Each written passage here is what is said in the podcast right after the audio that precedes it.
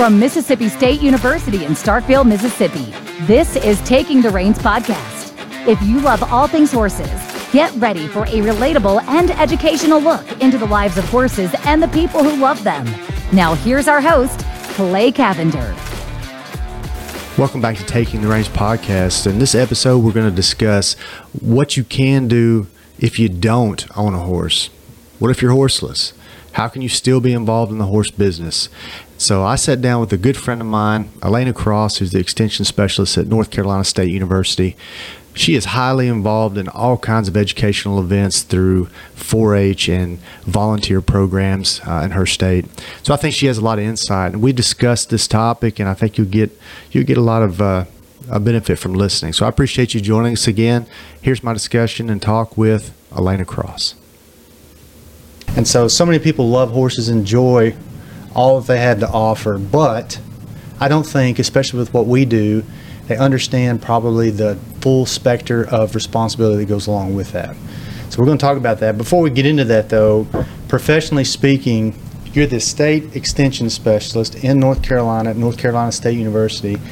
And there's so many things that go into getting to that point. So give mm-hmm. me just a rundown of how you got involved with horses and what got you to the point of that nice title. Yeah. So I grew up in a completely horseless family. I was the kid that my mom let me collect my little ponies and thought that I would grow out of it. And as we all know, that doesn't happen. So I stayed uh, just very interested in horses. Got my first horse when I was 10 uh, out of a cow pasture and just figured out how to ride her with lessons. And because she wasn't very high quality and I didn't have a lot of money, we went to 4 H. So 4 H was the first place where we joined a club and they hooked us up with lessons and we started showing local 4-H shows. We didn't have you know the quality or the time or the finances to you know go straight to the breed shows. So once i figured out with 4-h i really enjoyed that. We started showing more aggressively and i grew up showing tennessee walking horses flat shod walking horses. And I became very involved in the different activities that 4 H offers. I was a 4 H'er in the state of North Carolina. I did educational events, I did camps, I did horse shows. I basically, I was the kid who was so horse crazy, wanted to do everything I could. So, that being said, I thought I wanted to go to vet school. So when I went into my undergrad at North Carolina State University, I studied animal science and as I went along, I decided I was more interested in graduate school than veterinary school.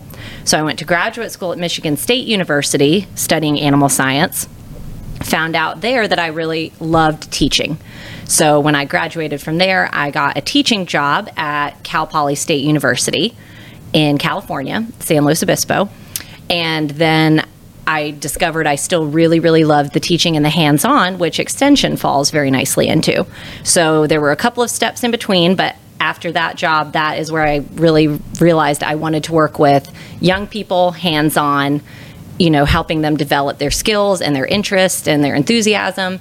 And ended up with this job at NC State University, which was fun to kind of come full circle from where I started to right. be back in a program that kind of raised me up. So that was really neat. Well, I think a lot of times we, we mention extension. A ton of people, especially at the collegiate level, when we're talking in classes and talking about what extension does, so many people, it surprises me, they don't have a clue what extension oh, does. Oh, for sure. Or they say, we didn't have 4 H growing up or whatever. So, right. Uh, and but then, like you and I, and so many people that we know, that academic upbringing, 4-H, all that that led into college was such an integral part of how we got to be where we are, got involved with what we got to be involved with, and plus, I think so many people say, don't make your hobby your profession, or don't, or vice versa, and but we we both disregarded that. I hadn't, I didn't forgot that you went to Cal Poly, but um, it's a neat way to get to where you're at. But mm-hmm. what do you think? How do we get that out there? How do we inform more people about what Extension does and the opportunities that Extension has? Yeah, I think it's definitely not just, you know, when we're talking to college students in the classroom, we see it with, you know, horse owners and, you know, producers out in the field all the time. I think they hear Extension and they think livestock and they think that horses are not part of livestock. And horses are a unique animal where they fit both into the companion animal realm and the livestock realm, depending on how you operate your business. And I think what we are trying really hard to do in North Carolina is help our horse owners understand that our livestock specialists can connect them with the right people in the industry to answer, you know, questions, can connect them to different groups like 4-H and connect them to resources that are really valuable that they're already using their tax dollars to support. I think a lot of people don't understand that extension is something they're already paying for. Um, within their county, you know, and they can utilize that service with no additional fee for the most part for a lot of things that they do. So I think that trying to help our livestock agents seek out, you know, more horse owners and horse um, active youth, as well as educating you know our public that that's a great resource. And even if they don't know horses in their county a lot of them are really willing to learn and they really want to connect you to the right people. They're not and it is a grassroots yes. thing. It's what we got to keep in mind too. A lot of times mm-hmm. i think when you got new horse owners or we're kind of talking about today you know this episode is entitled horseless. And there is a entity of people that want the dream of horse ownership, mm-hmm. right? But then what do you do when you get one? What what if, you know, beyond that point you do buy a horse? I think we forget sometimes that extension 4-H provides this grassroots entry level place mm-hmm. where education is the prime key. Yes. Not necessarily winning and losing, right? Th- yeah. Those are values we learn. Oh, absolutely. But uh, I think we, you go to the quarter horse show right out, new out of the bag, and it's pretty intimidating. Mm-hmm. Where I think 4-H probably gives us a little bit more of a way right. to introduce to and that. I think 4-H too, um, the whole purpose is you know the four H's your head for clearer thinking, your heart for greater loyalty, your hands to larger service, and your health to better living. And they try to really incorporate that regardless of your 4 H project. So with the horses, you know, it's about tying a community together, it's about having leadership within your group or within your you know farm or within your home it's, it's certainly about education.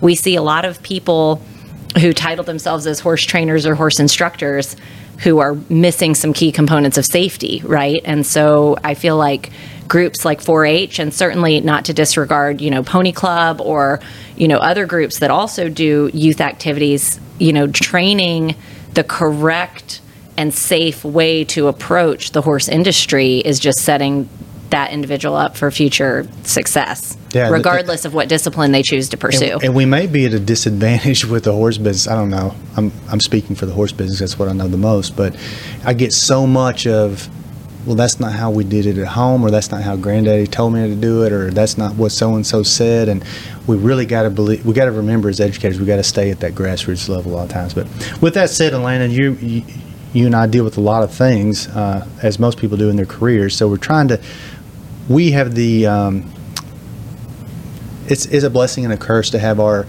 love, interest in, in our uh, hobby and our job kind of overlap. So this is a tough question, but I want you to think about it for a second. What's the greatest and the worst parts of your job? So, truthfully, the greatest part of my job is very easy. So, I work with a lot of different youth from a lot of different backgrounds, from a lot of different disciplines within our state. And every single one of them brings something really cool to the table in how they see and interpret the world. Not just, and I see it obviously through more of the horse knowledge lens, but it's so cool to watch these kids be so excited to want to learn, but also to want to learn like with each other. I think a lot of times people see the horseless activities, and a lot of them are competitions that you might be working towards, like a horse bowl, which is like a quiz bowl setting, or a knowledge contest, or a horse judging contest. And they see the competitive side, and they don't see the relational team building aspects. Like, there's so many life skills that come from being a member of a team from working hard for something and being disappointed from working hard for something and achieving you know your goal for picking each other up for encouraging instead of discouraging. That that is unquestionably my favorite part of my job is watching these kids develop relationships with each other and leadership skills that I know I can look at that and be like that is going to continue in whatever else they choose to do like with their life like by far. So I enjoy that. so how do you think that's different though? I, this is a question I've been struggling with my own with my my own child and kids I teach. What makes this different than softball?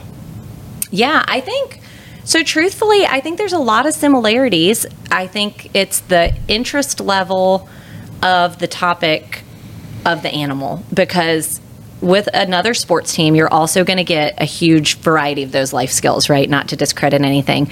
But with an animal, you have to also approach that with a different level of responsibility because you're not just responsible for yourself and your teammate, you're responsible for yourself, your barnmate, your teammate, an animal, finances, right? I think a lot of times with the sports aspect, um, the financial aspect is not so much directly something that the youth is working with with their parents. Obviously, sometimes it is, but I think with you know showing horses, you know, sometimes you got to have those conversations. Like, look, we can only afford two horse shows.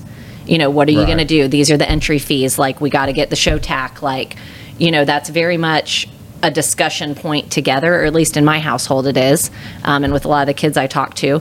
But I think having the animal involved creates that extra level of responsibility that you might not just have from a sports team, or I should say a different level, maybe not an extra level, because not to discredit, you know, anything we do with sports, but I also really think that when you have individuals who have such a common interest, but then so many different other aspects of their life. So, for instance, we have kids who they love the horse, but they might play other team sports, or we have kids that love the horse, but they might be on academic, you know, teams or chess teams, or they might um, be homeschooled, or they might be in a giant public school. Like, there's a huge variety of life experiences they bring to the table. And we've had a lot of opportunities to teach each other about respecting how someone else thinks or how they review, you know, the world that I haven't seen personally with with my sports team experiences so far. Yeah, so and, and w- but one of the things I think runs us off too is you got to think about it. It's so much easier to play softball. Or, I, I use softball, or Mm-hmm. soccer, or whatever you want to play. Uh, there's expense, obviously, right? So I'm not shortchanging any of that, but trying to think about what input costs at the at the very foundational level I could use for soccer and buying a soccer ball and a goal Mm-hmm. versus what I got to buy to buy a horse. It separates a lot of people. So that's what Mm-hmm. that's kind of what we're talking about here, and one of the topic of what I want to bring in. I want you to hear. I know you know these stats, but uh, for our listeners, I want to kind of include this so that, that we get some thought into this. So, according to the American Horse Council, there are a little over seven million horses in the U.S., and roughly 60% are involved with what they deem showing and recreation. So basically, this is a fun horse, right? So this is 60% of that 7 million are being used uh, for fun. So this means that about 4 million of those horses are for that purpose. So to horse enthusiast, horse ownership sounds like a de- desirable thing. Okay, I think everybody wants it. You mentioned it at the beginning. I think it's so funny. I have two sisters, and I, to this point, have never met a little girl that doesn't play with My Little Ponies or some doll that has to do with an equestrian event that they want something to do with horses. Yes. It's really, I don't know if odd's the right word, but intriguing. Well, people always say like it's in there, it's in your blood or it's in the genes, and you can't let it go. But I mean, it's we've seen enough of it over and over that I think that it has eh, some truth to but it. But it also, like I have two sisters, like I said, and both of them did that and mm-hmm. then went on. But I think it's so funny that all little girls have dreamed of that horse ownership experience at some point. Mm-hmm. Yeah. Whether they clung to it the rest of their life or not, it's a different story, but it's there for some reason. So let's talk about what are some of the responsibilities that you that you see that come with horse ownership.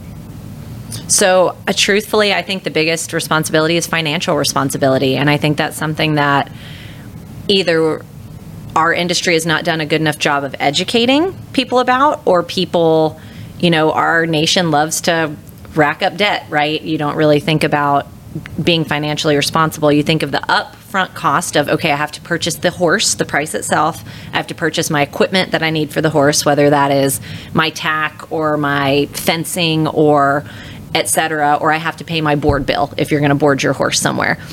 I think the sneaky things that people don't think about is over time, that equipment is going to need repair. That horse needs constant, you know, care for its health, farrier, vet, dental, sometimes chiropractic, sometimes, you know, alternative, you know, therapy, or people don't plan for, okay, well, my horse had a catastrophic medical event. They had a significant colic. They had, you know, a, a significant injury in the pasture, and they haven't thought through am I going to insure this animal or am I going to pay 10,000 out of pocket to deal with this and and that's where it kind of catches people off guard or they're not educated in the price of good feed. How many times do we see horses who are either poor conditioned or have a medical problem related to really low quality hay?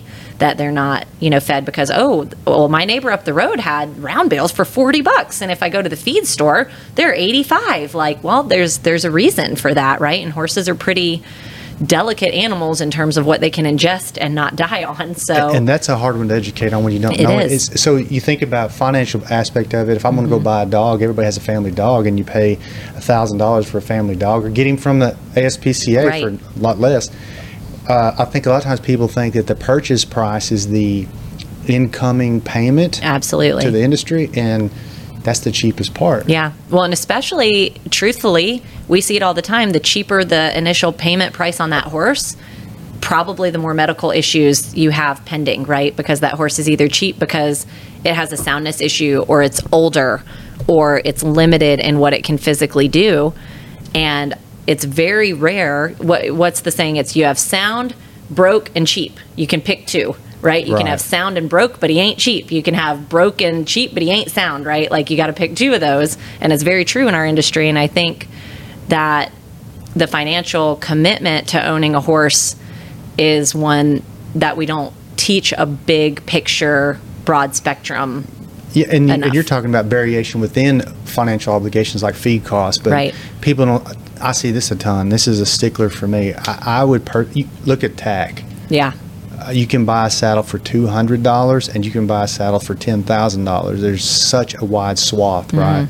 So I think that's another thing that people's their eyes start to bug out when they go, "Oh my gosh, I didn't really realize what this was going to cost." Well, or they go for that two hundred dollar saddle, and they it's again it's two hundred dollars for a reason. Either it's going to break, you know, the billets aren't you know going to be high quality, or you bought something that had a broken tree or a broken fender and you didn't realize it, or you're buying something that's cheap and low quality, and it probably doesn't fit your horse well, and it might cause issues down With the road lameness, with like lameness. right. Exactly. so it's I think it's it's such a big connected circle that that for sure is a big area of education. And what I don't want to do with this is I don't. I teach this in class like you do a lot of times, and I think that uh, it's real easy if you were considering horse ownership, and then you hear one of us talk about this stuff, you're like, eh, I don't know, that don't sound like a good Right, idea. right. I don't want to run people off, but also No. want to be truthful, right? Like it needs to be real about. Yeah, and, a lot if, and it can be done. You just have to be, if that's going to be something that's important to you, like anything else that might be, you know, important to you. If if a CrossFit membership is important to you, you're going to find room in your budget for it, right?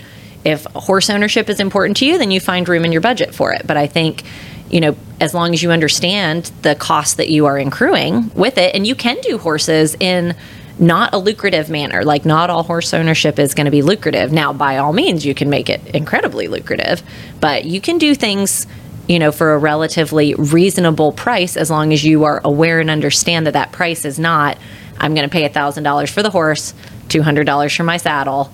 Vet's going to see him once a year. and we're, good. Right. Yeah, right. And then horses live to be 20 years old, and you've got this obligation, right? Right. So we could talk about financial obligations a ton because there's so many out there. We didn't even talk about consistent bedding if you're putting the horse in the stall. You know, there's so many different things. But um, what about legal obligations? Do people realize what impact le- legally they have with horse ownership? Yeah, and I really I see this all the time. People who are like, "Oh, my daughter has four horses, and we're going to run like a youth summer camp this summer." And I'm like, "That's great. What kind of liability insurance do you have?"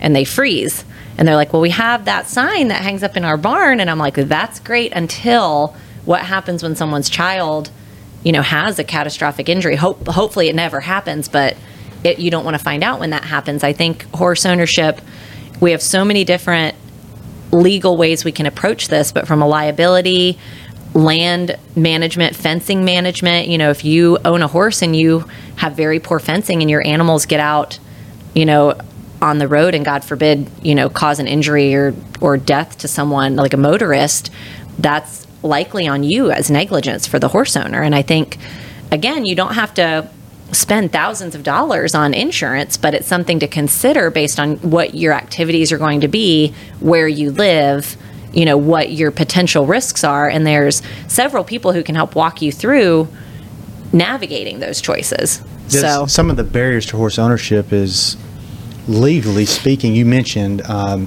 what you mentioned was some states call it limited equine liability law. Some people call it limited livestock liability law, depending on the state. And, and that's something else. I agree with you on the fact you said earlier that some people, depending on what they're doing, call them companion animals or consider horses companions, some livestock legally. Right. They're livestock, Right. so they fall under the umbrella of limited liability laws Mm-hmm. that each state has.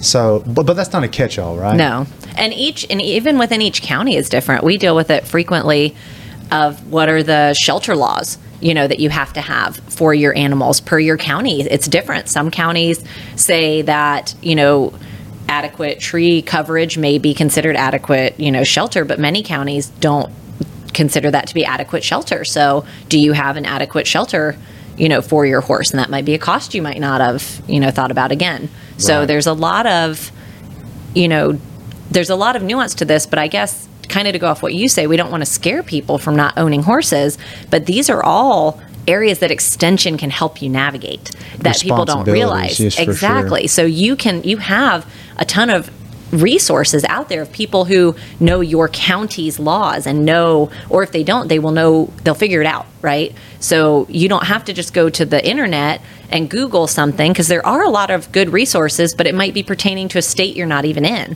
whose laws might be different than yours in Right. regards to liability or um, you know animal welfare so i think that's incredibly important You know, years ago, it's been probably five, six, seven years ago, we did some trainings for county offices, like sheriff's offices. And so I got a chance to talk to a lot of sheriffs and deputies and people involved in that. And what they deal with really surprised me because you've got you got two entities. You got someone who jumped off in horse ownership realm and did everything you were talking about, but they did it to the the least they could do or were able to do, right? And so then you've got this other entity, the public, who's driving by, and they look and see, well, that horse doesn't look quite like I think horses should look like. He's a little too skinny. Right. And so deputies or the law gets involved. So, so those are things we don't even think about. Like, you could, out of, it could be neglect.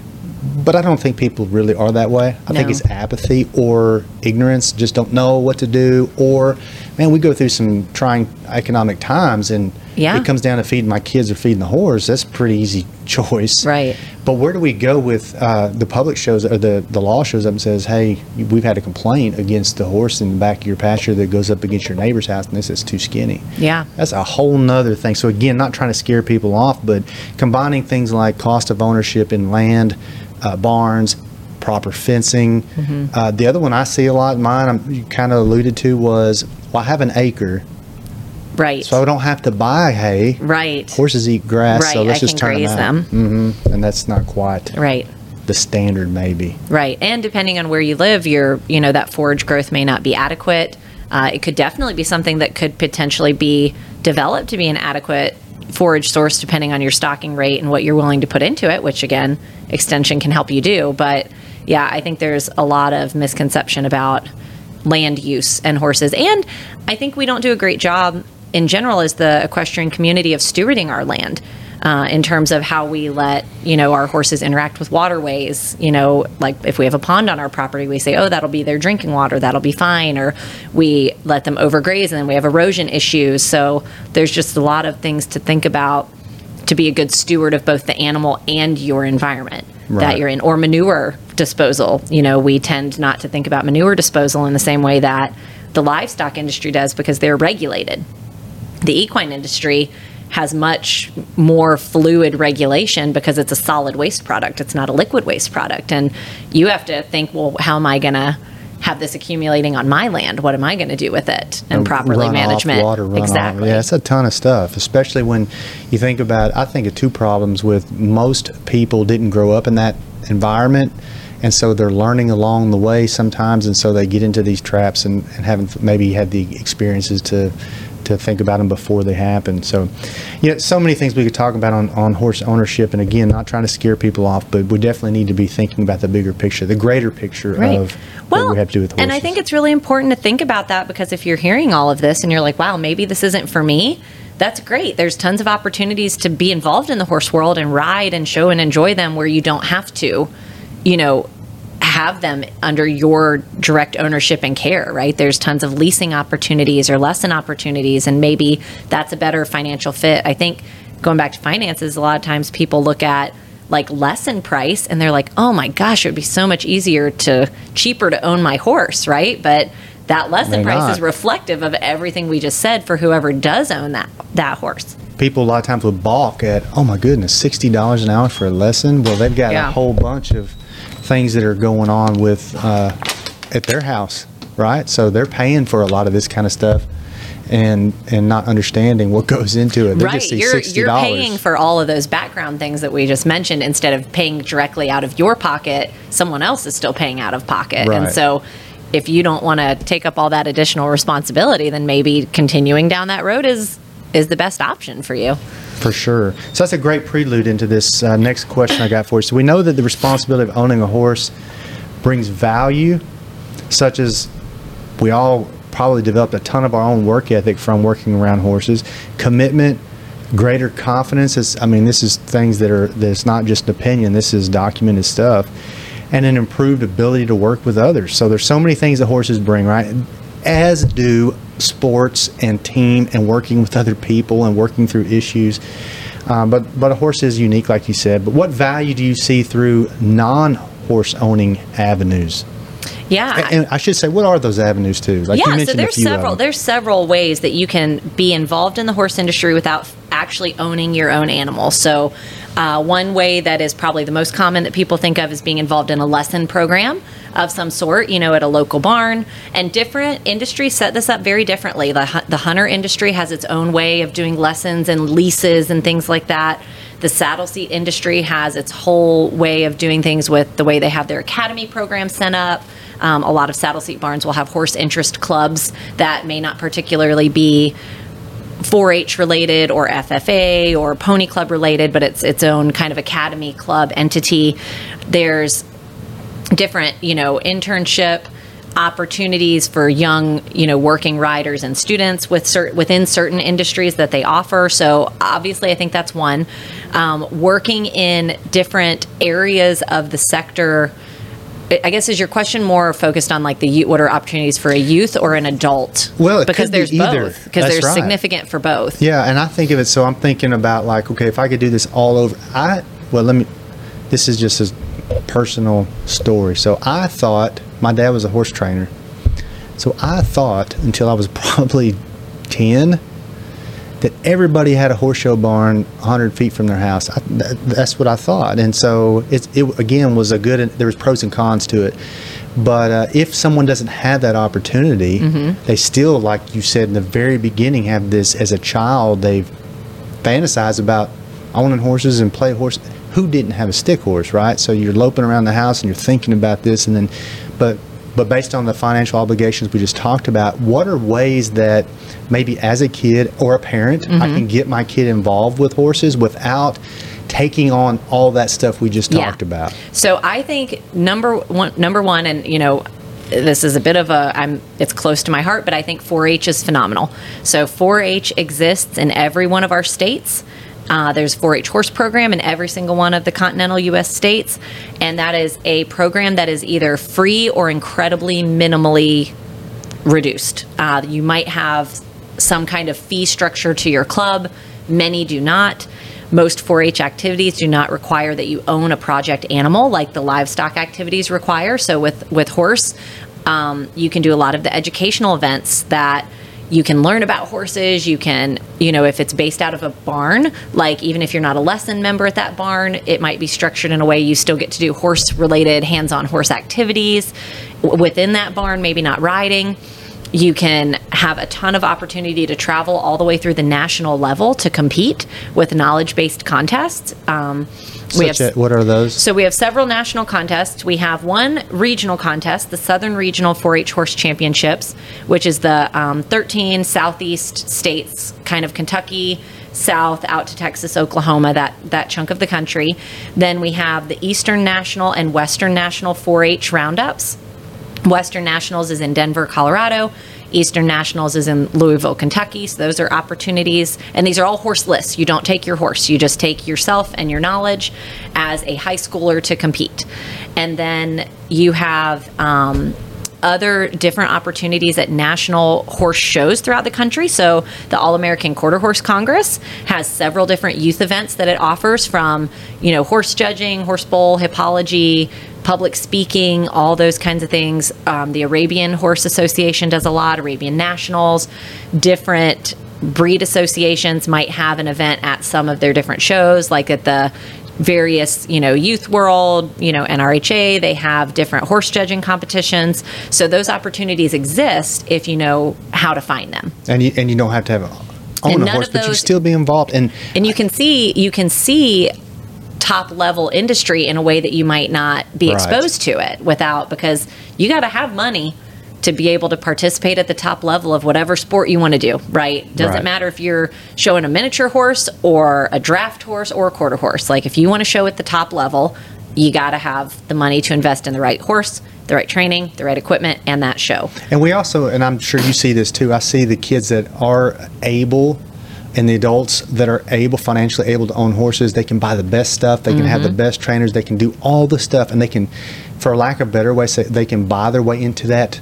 Yep. But they bypass the knowledge, and so um, I think that all the stuff you mentioned, horse bowl, horse judging, all these pro- these things that we can do through 4-H to gain or garner the knowledge aspect of it, you may have the ability to and the means to buy a horse later on. And if you've got that foundational education part of it, horse ownership becomes pretty easy. Absolutely. Yeah. And we see that a lot. We see a lot of kids who are involved in 4 H.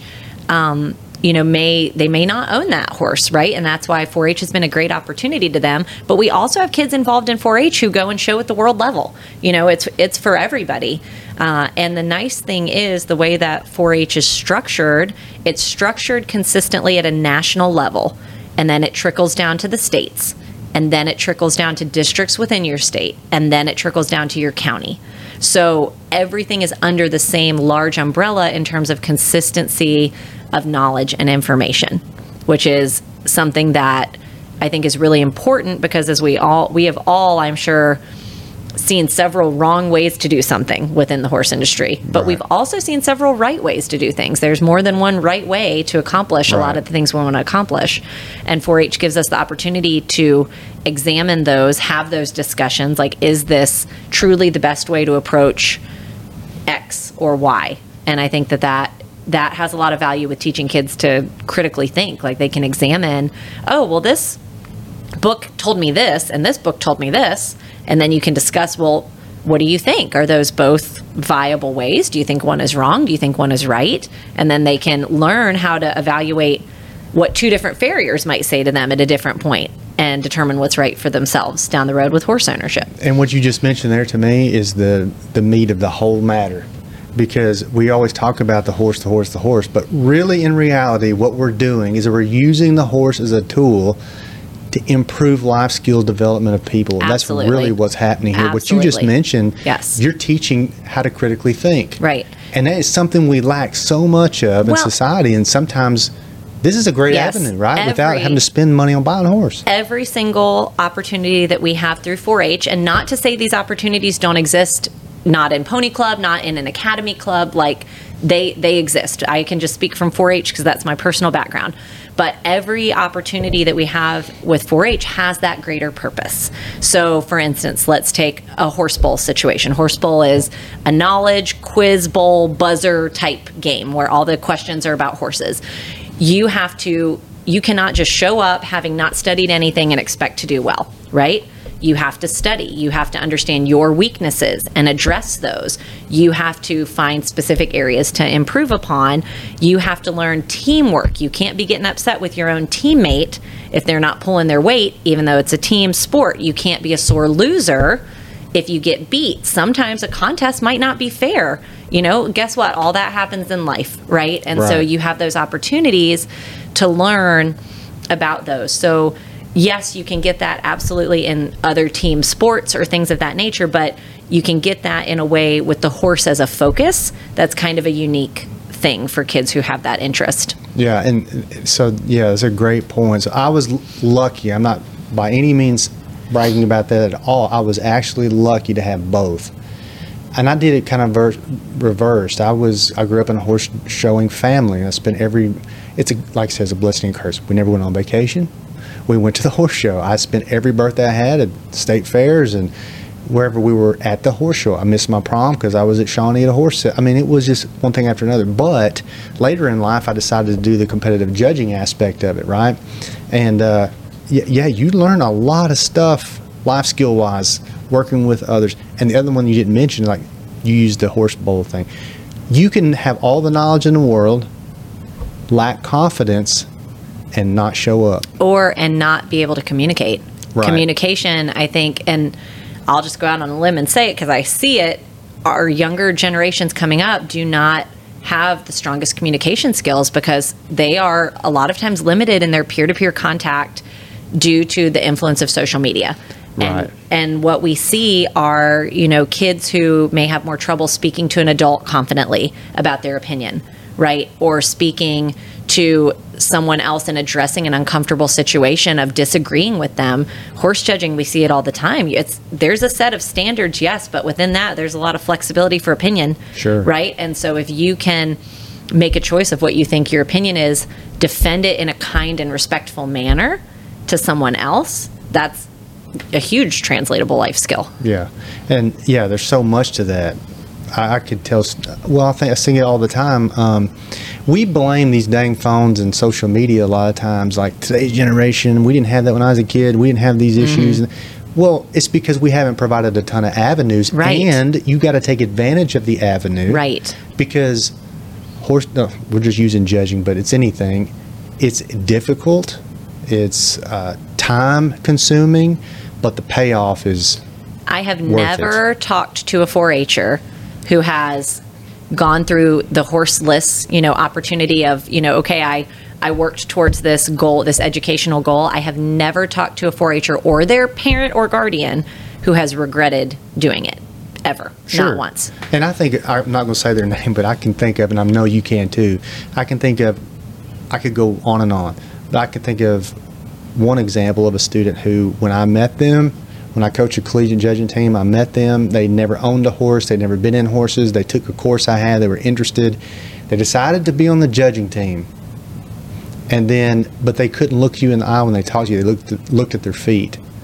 And when they went through a year, year, one year program, the level of confidence was just Oh, over it's the out, top. it's outstanding. Yeah. Well, and and with horses, I do think this is something where we do get a level of confidence that is slightly different than team sports, um, because there's you know a huge the, the numbers don't lie that America's youth are dealing with higher rates of anxiety and depression, right? Like that's an unfortunate statistic, but we have seen over and over the confidence that either riding a horse or working with a horse or working towards like a team, you know, goal like this where you have to defend your decision is so so hugely influential in a positive way like in a young person's life. So I think that is a unique thing. I mean, if you're, you know, a young kid and I'll just say a young girl because that's kind of what dominates our most of our industry today who struggles with confidence issues, if you can steer a thousand pound animal over a jump course,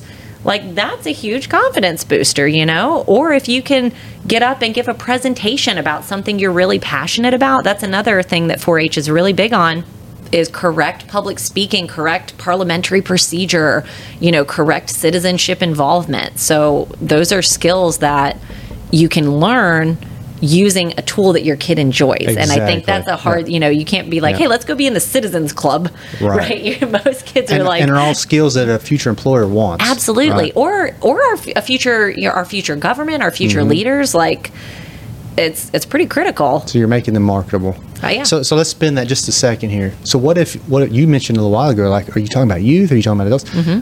What if you're 35 and you like, man, I re- always wanted to do horses, but Yeah. I never did nothing. Is there avenues that they can get involved without responsibilities Yeah. of horse ownership too? Absolutely. So I will I you are never too old to take lessons. Right. There are so many groups that cater lessons to beginner adults. And I think a lot of people don't like think of that because they think of riding as like or anything else like oh i want to do dance lessons. Well i didn't start ballet when i was five like everybody else right?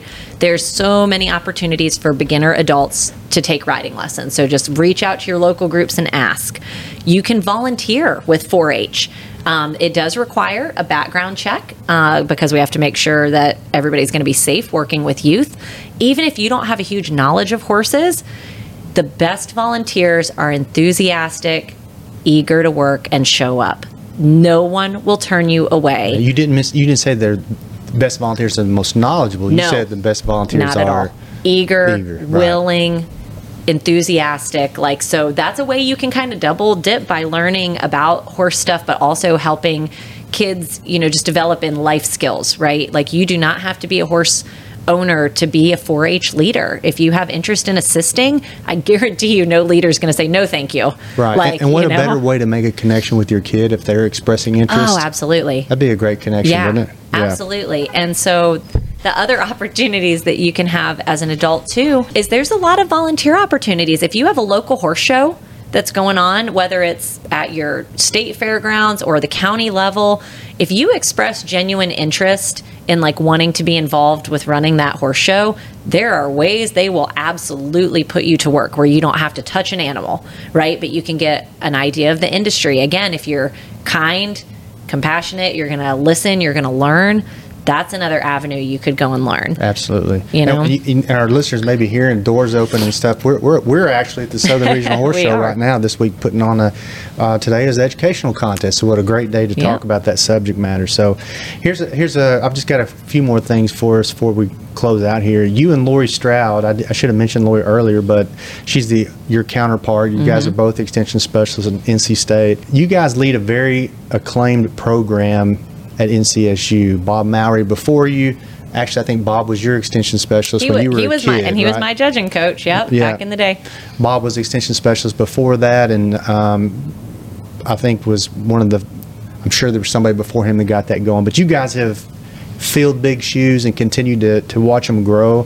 How successful has the program been in the area of non-horse owning opportunities in the past? Let's just say five or six years. Oh, tremendous. And I think uh, the way I define success, I just want to be really clear with that. We define success by retention and using that knowledge. We do not define success by the number of things we win or don't win. So for us, we have seen over and over again with our program the investment of our adult volunteer leaders is second to none. But what we have also seen is the investment of our youth back into youth has been tremendous. So once a student competes at a national contest at the Eastern or Western Nationals, they cannot compete at their state level in that same contest. So let's say they're doing the public speaking. If they even participate, doesn't matter if they get a ribbon or not. If they participate at the national contest, they can't come back and participate at the state level in that event. They can do something else, but that prevents the same kids from winning, you know, year after year. Mm-hmm. But what we will have that individual do is they will come back and invest in our future public speakers. So, kids teaching kids is tremendous. I'm sure anyone who has a kid who is listening to this knows that your child does not listen to you the same way they listen Absolutely. to somebody else, especially if it is a peer. If we have, you know, a 10-year-old kid, they are idolizing that 15-year-old who went to nationals, right? And then that gives that 15-year-old the opportunity to have to organize their thoughts, have to think about how am I going to teach and encourage someone else in a way that meets them at their level. And then they are then invested in that kid's success. So we try really hard to me when I have students who want to come back and continue teaching and continue being involved in our program, even though they're college students, that's what I consider to be success. Because You know that I, I'm actually kind of uh, blown away with your answer a little bit because I wasn't expecting it to go there. Mm-hmm. Uh, I love that you. That's why you define. Mm-hmm. You did not mention, and we don't have time to go into all the the awards that um, you guys have won Mm-hmm. with your program. Tons. It's too long to really talk about. Everybody knows whether you know this or not. Everyone else. This is something I used to say as a judging coach too. Is like we don't have to win them all, but I want everyone to know that we are here, and you got to be worried about us. And I, I know they are about North Carolina State's educational contests, um, competition kids. That that's the way they feel.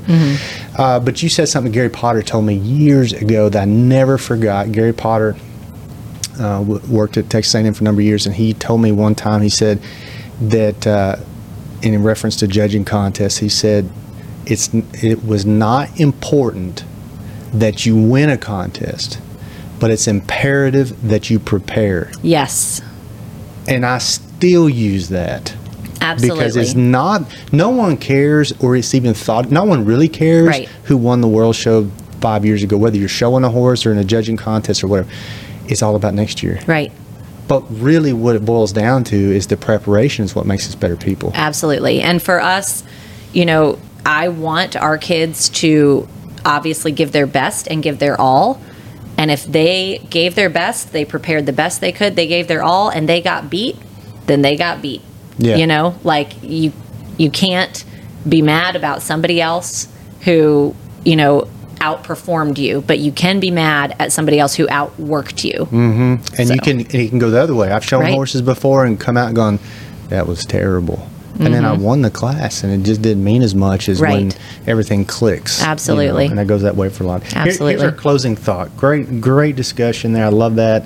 You definitely uh, closed that question out really well. But here, here's a, our closing question. What experience or experiences do you value the most in your life that involvement with horses contributed to? So connect all the dots. You, as a person, your life experiences at this point, you're not just an extension specialist, you're a mother, you're a wife, you know, lots of different things. Yeah. Uh, uh, that one is actually pretty easy for me to answer because I, I think about it a lot. I did not have the opportunity to look at different aspects of our industry without 4 H. So if I had not had 4 H, I would have stayed in my little Tennessee walking horse bubble, likely, and my little North Carolina bubble, likely. And I tremendously value learning as much as I can about everything I can. I think when you stop wanting to learn is when, you know, you just you should you should never stop wanting to learn because everybody has something to teach you. I try I try in my off season, I'll go take a lesson on a rein or I'll go, you know, take a lesson on a dressage horse because I, I firmly believe I can apply something from everything I learn to help continue, you know, my my journey as a horseman. For my mind, going and traveling and seeing all these places, all these barns, meeting all these people from different areas of my state. Um, when I was in 4 H, unquestionably showed me like there's a huge world out there and I can think outside the box. No one ever told me I had to think in a box, but that's just what we do, right? If you don't know any different, you don't think any different. But if you can see different opportunities, talk to different people, learn different things, you have a better capacity to form your own thoughts and your own opinions, defend them more clearly, and ultimately be more secure in who you are. When I was a kid, I was incredibly insecure. Like I desperately like wanted to win like the popularity of my classmates like what people thought of me was so important to me like it is to so many people right every one of us can say i don't care what people think of me you do at some level To a right point, you do, yeah. to a point Sure. but it it taught me to be confident in who i was form my own opinions have my own experiences and value a diversity of people and a diversity of industry i think within our industry truthfully it is very difficult. You know, we see it all the time with our kids coming in. Maybe our, you know, we have a kid who's never seen a true Western pleasure horse before, and they can't, it's very hard for them to value the athleticism of that animal because they mm-hmm. can't get out of their, their mind that it's just a broken down peanut roller. How different it is from what they're used to. Exactly. Yeah. Or you might have, you know, a kid who's never seen a saddle seat horse before or an Arabian halter horse before, and it's difficult for them to get it out of their head that, like, they're just crazy, right? But then when we go to these barns and we talk to these trainers, and I love, I love, love, love, we go to every discipline you could imagine, and so much of what the trainers say overlaps about what horses are. And it, seeing the kids connect those dots of, oh, like no it's not that different. There's just you know stylistic differences to how we do things. I think that translates so hugely to the rest of the world. And like looking at people who've had different life you know a different life than me if they have a different economic background a different you know socio you know socio-economic background a different educational background i truly think being able to unlock my limit limited mind on the horses has enabled me to interact with like people in the world in a more open way. So i think that's probably truthfully the biggest thing i've gotten out of like my 4-h journey Well, that's what it's all about. You wrapped it up right there because that's exactly what I want to do with this whole idea, the discussion. Uh, you're one of my favorite people. I always say that. I, I always enjoy working with you and for you when I get to judge for y'all. And uh, I appreciate the time you spent, and you you nailed it. So I, I appreciate what you did. Yeah, well, thanks for having me. You bet. Thank you for joining us on Taking the Reins. A special thank you goes to the Mississippi State Extension Service and the MSU Animal and Dairy Sciences Department. Please visit us on Facebook and Instagram at Taking the Reins Podcast.